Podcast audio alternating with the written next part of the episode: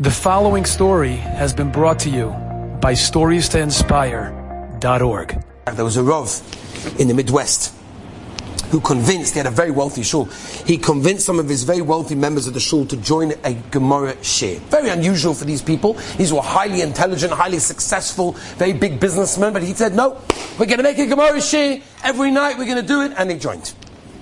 A while later, he received a call from a man who identified himself as the leader of the Jewish Federation. And he asked for an appointment with the Rav, and the Rav said, sure. The man who was not an observant Jew laid out his credentials. He said, I own a company that manufactures fans. Not just fans, like people have in there, you know, next to the bed, you've got a fan. He said, not those fans. The fans that I own, he said, the smallest fan that I sell is the size of a building, and they normally put it in places like the Lincoln Tunnel. Those are the fans that I sell.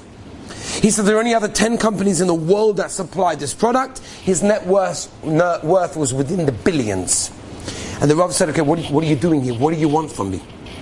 He said, I'll tell you why. I'm acquainted with many of the businessmen that you're studying with.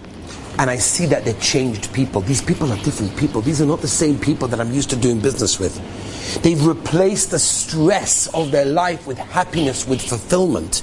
And he said, the Torah that you're learning with them is changing them. I want a piece of that. Torah has everything inside it.